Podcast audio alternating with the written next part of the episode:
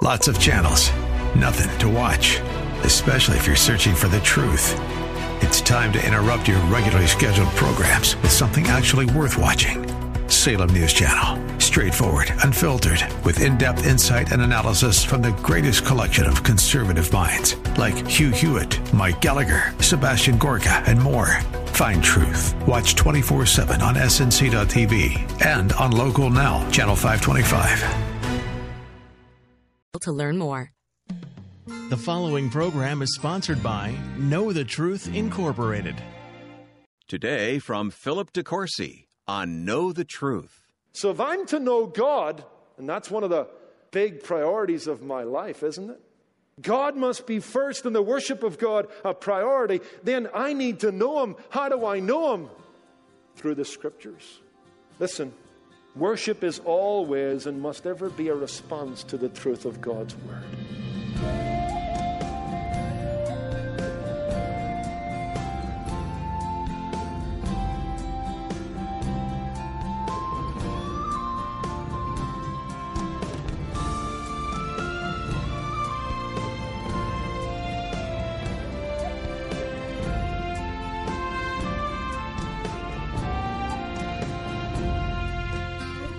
Creator, provider, savior, all in all, God deserves to be front and center in our lives and in the church.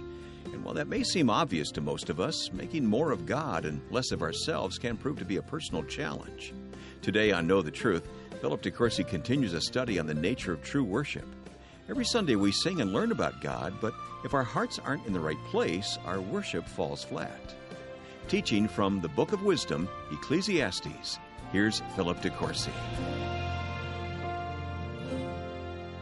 Let's take our Bibles and turn to Ecclesiastes chapter 5. We're learning again and afresh how we ought to worship God. Here, Solomon is reminding us that the chief end of man is to glorify God. Here he's reminding us of the thing we need to major on. We need to major on God and the worship of God. God is above and before everything else. God is first, and if that's true, and it is true, then worship must be the overarching passion and priority of each of our lives. Worship is the first thing we should do when we come into God's presence. Psalm 100 and verse 4 says, What? Enter his gates with thanksgiving and his courts with praise. Give thanks to the Lord and praise his name. We must at all costs avoid offering worship to God that's vain, empty, and lacking in meaning. And that's exactly what was going on here. They were worshiping vain, empty, religious activity to God that was unacceptable. And Solomon rebukes them. And he says, Walk prudently when you come to the house of God. Draw near to hear rather than to give the sacrifices for fools, for they do not know that they do evil. Don't be rash with your mouth. Let not your heart utter anything hastily before God. For God is in heaven, you on the earth. Let your words be few. Speak less, and when you do speak, may there be more meaning and heart to what you say. Their prayers were hollow, their promises were empty, their worship needed a tune up. So, we must remind ourselves that we worship a sovereign God. Let's bring that back into our worship. Our worship, like their worship, is often out of place because God is not in His place. He's not high and lifted up in our minds. We don't find ourselves taken up by his nature and how awesome it is. That's a missing note in their worship, and it's a missing note in ours, and we need to remind ourselves that indeed God is sovereign. Let's be careful not to try and dethrone God. Go with me for a moment to 2 Timothy chapter 3. And we're warned by Paul that in the last days, there will be a godlessness that marks society, a self centeredness. Man will be the measure of all things. And Paul says, in the last days, perilous times will come, for men will be lovers of themselves. Go down to verse 4 lovers of pleasure rather than lovers of God. Tell me, is that what you're seeing all around you? Of course it is. Men are bowing down before the unholy trinity of me, my, and mine. They have made their desires and their dominion the focus. And that's what's happening outside the church. But, as is always the danger, what happens outside the church can start happening inside the church.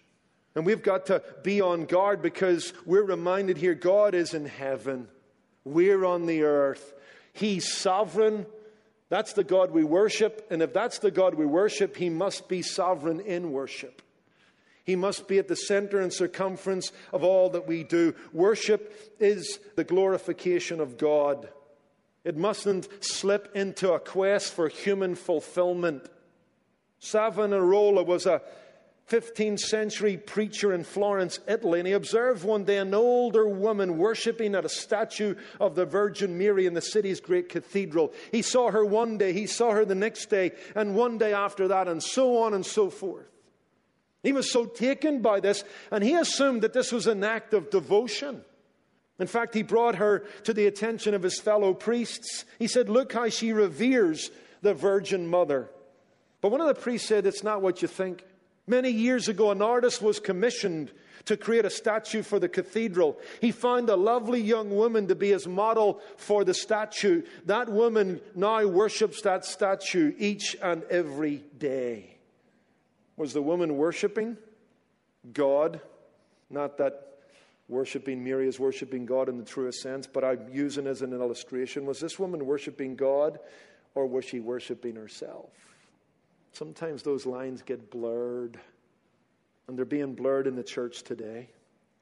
For a few moments, let me try and run this home, run this to ground. If God is to be sovereign in worship, what would that look like?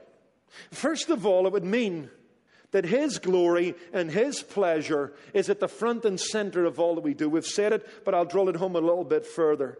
You and I need to awaken to the fact that our age is self absorbed, man centered. America is going under a Copernican revolution, philosophically speaking, where humanism, not theism, dominates the thinking of the day. And as a result, the culture has moved from a focus on the soul and the thought of the transcendent to a focus on self and an occupation with the material. Consequently, if society has any room for religion or any place for God, it has to be therapeutic in nature. That religion has to feed man's ego, man's emotions, man's expectations. If we let God hang around, he's got to be useful. That's the day we're in. That's society. But sadly, what's happening out there is starting to happen in here. And the gospel that's being preached from many pulpits is therapeutic, emotional, psychological, man centered. It's about you finding your best life now. That's bad. That's bad because that means that the church has caved into the culture. The church has lost its perspective. The whole goal of many services today is to make people happy. The preaching is psychological non theological. The atmosphere is relaxed. The tone is positive. The songs are contemporary and have no link to the past. The seeker sensitive service means minimizing church related stuff. There's no intercessory prayer. There's no offerings taken. There's no communion on a regular basis. Why? Because everything is judged by the effect it has on men.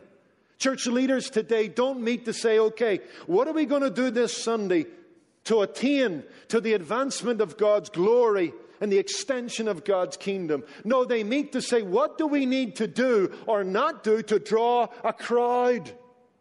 That's a tragedy. That's a travesty.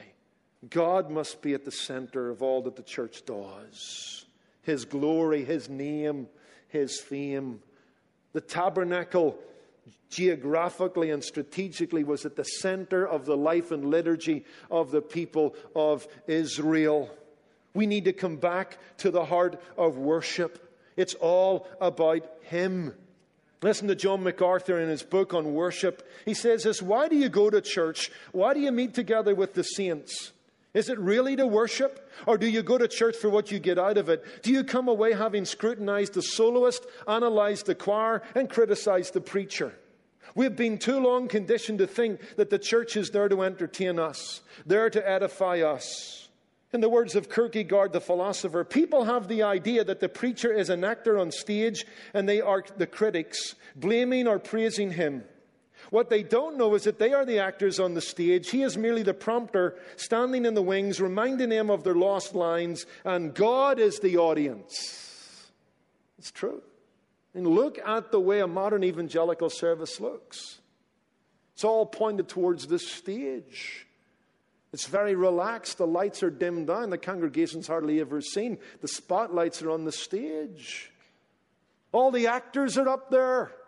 And you are the critics' gallery. Thumbs up, thumbs down. That was good, that was bad. And it all hinges on whether I felt it was good or whether it did me good. And MacArthur, through a quote from Kierkegaard, reminds us he got it all back the front. The congregation's the actors. The preacher is the prompter, reminding them of what they ought to be and do to the glory of God. And God is the audience, God is the critic. It has to meet with His approval. That's what a good worship service would look like if God is sovereign. Secondly, when God is sovereign in worship, our services will not be seeker sensitive or driven, not evangelistic in focus primarily. We've already noted this. Worship is the church's priority, not evangelism. Loving God comes before loving your neighbor. Now, those things aren't in competition. If we're a worshiping congregation, we will be an evangelizing congregation because worship produces evangelism. It's a short step from loving God to loving your neighbor. Worship provokes evangelism. Worship and evangelism are not mutually exclusive. One feeds off the other, but one's before the other. Worship before evangelism. And that's why it's my conviction reading the New Testament that the early church met to worship, they scattered to evangelize. You can see that in words like Acts 2 that they continued in the apostles' doctrine, fellowship, breaking of bread, prayers. They met together in one place to do all those Christian activities. And then God gave them favor with the people. They were in favor with God, and God gave them favor with the people. They worshiped and they evangelized in that order. We read in 1 Corinthians 14, verse 23 when you come together, one should pray, one should praise. There was disorder in the church at Corinth, and Paul says, Look, when you come together, get your act together. This worship is not that pleasing to God. The rich are overlooking the poor at the Lord's table, the agape feast. All sorts of things were going on. In fact, he uses a conditional clause. And if the unbeliever comes in, he's going to see disorder, which isn't a good witness. If the unbeliever comes in, that happens. Their services were public, much like ours, but the focus was on the believer, the church, the exaltation of God. Hebrews 10 don't forsake the assembling of yourselves together, but meet and stir one another up on the love and good works now, as you listen, you say, Pastor, it sounds awful like a holy huddle. Yeah, it is a holy huddle. If you're going to win the game, you need a huddle. Look at the football field. The team huddles. Calls are made. The quarterback gives direction. Then they break the huddle. They execute the play. They win the game. That's what the service is. It's our coming together. It's a huddling. It's a listening to and a looking for something from God so that we might do His will on the playing field of everyday living. Now, we've got to break the huddle. If all we do is meet and don't evangelize, if all we do is talk to each other and not to a lost world, then that is a holy huddle we should be embarrassed about. But of course, the church is a holy huddle. It's a holy people meeting on a holy day to hear the holy scriptures that they might live holy lives. We mustn't forget that. That's what it's all about. I remember an old pastor saying to me as a young preacher back in Northern Ireland, he says, Philip, and he based this on Jesus' words to Peter Peter, feed my sheep. Now, Peter was an evangelist also. He went out and reached the world for Jesus Christ. You hear him preaching in Acts 2 on the day of Pentecost. But Peter was first and foremost a shepherd, a pastor within the church. And what was his calling? Feed my sheep. And this old pastor said to me as a young pastor, Your job, Philip, is to feed the sheep, not entertain the goats. It's good advice. I've never forgotten it. And this thought that we're talking about here, it's a world away from the tailor made evangelical mega churches, isn't it? Who actually poll people in their community as to what kind of church they want to come to. I mean, how ridiculous is that thought? That's like a doctor saying to you in his surgery, Well, what's wrong with you and what do you want me to do about it? You know, self diagnose yourself. Well, if you could do that, you wouldn't go to the doctors in the first place, would you? The whole point is the doctor knows what's wrong with you. The doctor knows what's good with you. And sometimes you have to hold your nose and take his medicine. My friend, the unsaved don't know what's good for them. It's a ridiculous exercise to go to the world and ask the world what they want from God. Because the God they love is not the God we love. It's a God made in their own image, and the church is now remaking God to suit that culture. Here's the last thought. When God is sovereign in worship, preaching will be central. God is in heaven. He's sovereign. He's above our scrutiny, our questions, our judgment. Therefore, let our words be few, let our questions be fewer. And if we worship that God, then He's got to be smack dab in the middle of all that we say and do in His name. He's got to be sovereign in our worship, which means His glory comes first. It means that the church, when it gathers, is focused there. And finally, it means that preaching will be at the heart of what we do. And you say, why? And I'll tell you why. Because if we're going to know God, He has to make Himself known, and He has. He has revealed his mind and he's told us something of his heart in the Holy Scriptures. He's also supremely revealed himself in the coming of his Son, Jesus Christ, when the Word was made flesh and dwelt among us. And so, what are the Scriptures? They're the promise of Jesus coming the first time and the promise of his coming a second time. From Genesis to Revelation, it's all about Jesus. God has revealed himself through Jesus Christ, and what we know of Jesus Christ has been revealed to us in the scriptures in a infallible, inerrant record of all that he has done. So if I'm to know God, and that's one of the big priorities of my life, isn't it? God must be first and the worship of God a priority. Then I need to know Him. How do I know Him? Through the Scriptures. Listen, Worship is always and must ever be a response to the truth of God's Word. There's no other way to worship. You can never separate the preaching of God's Word from worship. Worship is prompted by the Word of God. Worship must be designed according to the Word of God must follow the patterns of the Word of God. We cannot worship God aright without a proper understanding of Him, and we cannot properly understand Him apart from His Word read, taught, and understood. That's why, in the midst of a culture that's in love with itself and a church that's in danger of apostasy and heaping to themselves teachers that tell them what they want to hear but not what they need to hear, what does Paul say to Timothy? This is the last charge that Paul will give. It's his last letter. What does he say? Preach the word. I charge you before the living God and Jesus Christ and his kingdom and appearing. This is what you need to do until Jesus comes back. Preach the word. It's the preaching of the gospel establishes the church. It's the preaching of the gospel that allows the church to be the church. And as we close, as we go for a landing, surely that is a mantle that the contemporary church needs to pick up. Our pulpits are weak, preaching anemic. Expository preaching is going out of fashion. We're into short sermons, trite sermons, topical sermons, feel good sermons. By the way, thank you. Thank you for sitting under preaching that's solid and meaty and long. Because you see, where can we go? Christ alone is the words of life. I want to tell you something. We have forgotten in the evangelical church that nothing honors God more.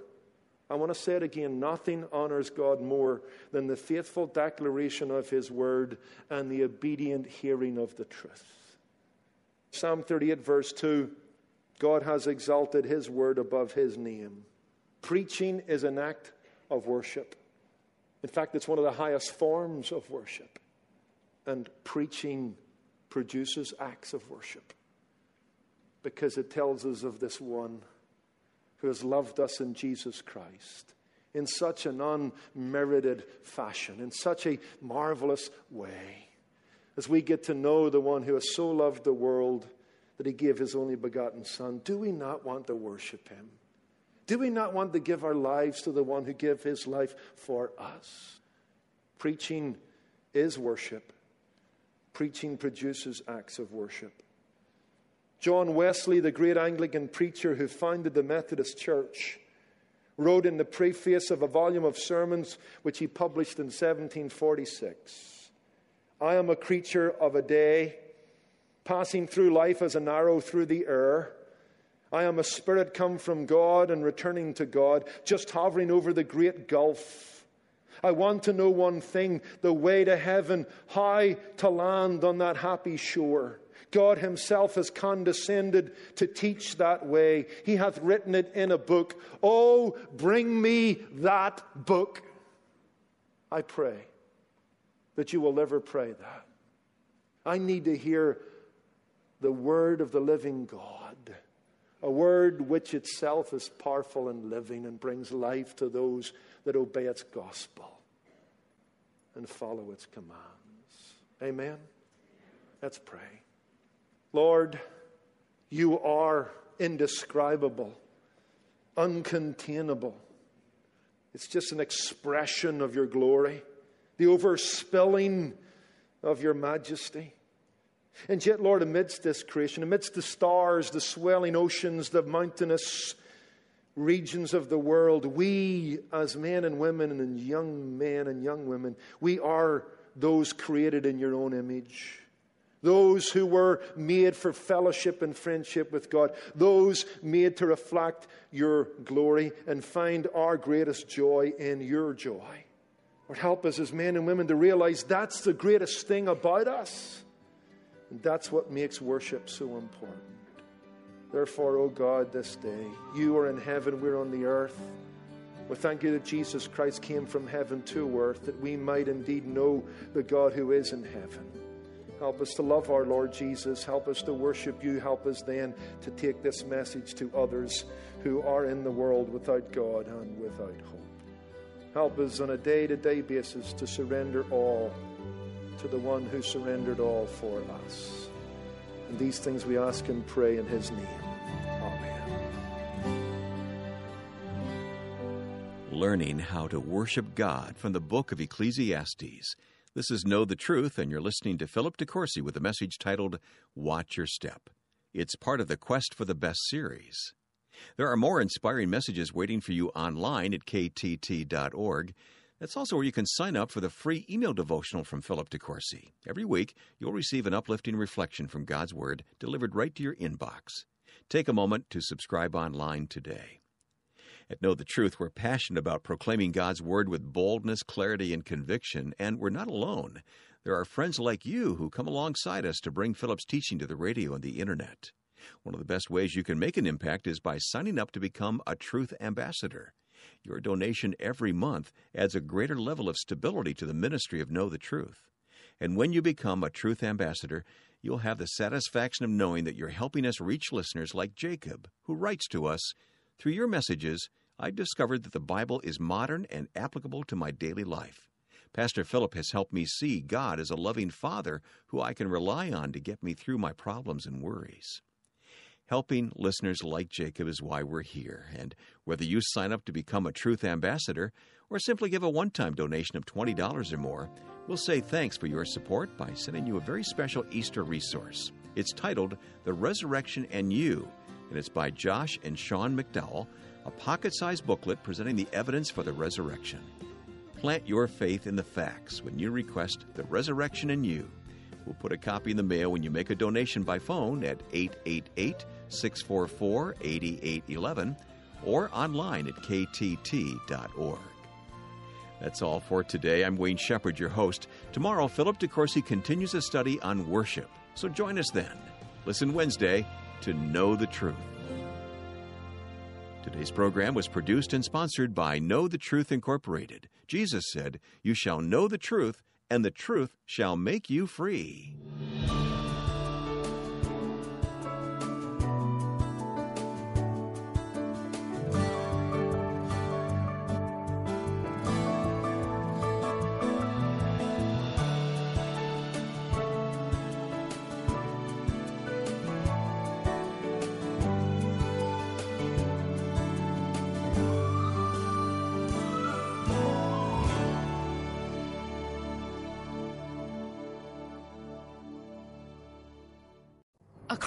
America, it's snoring season.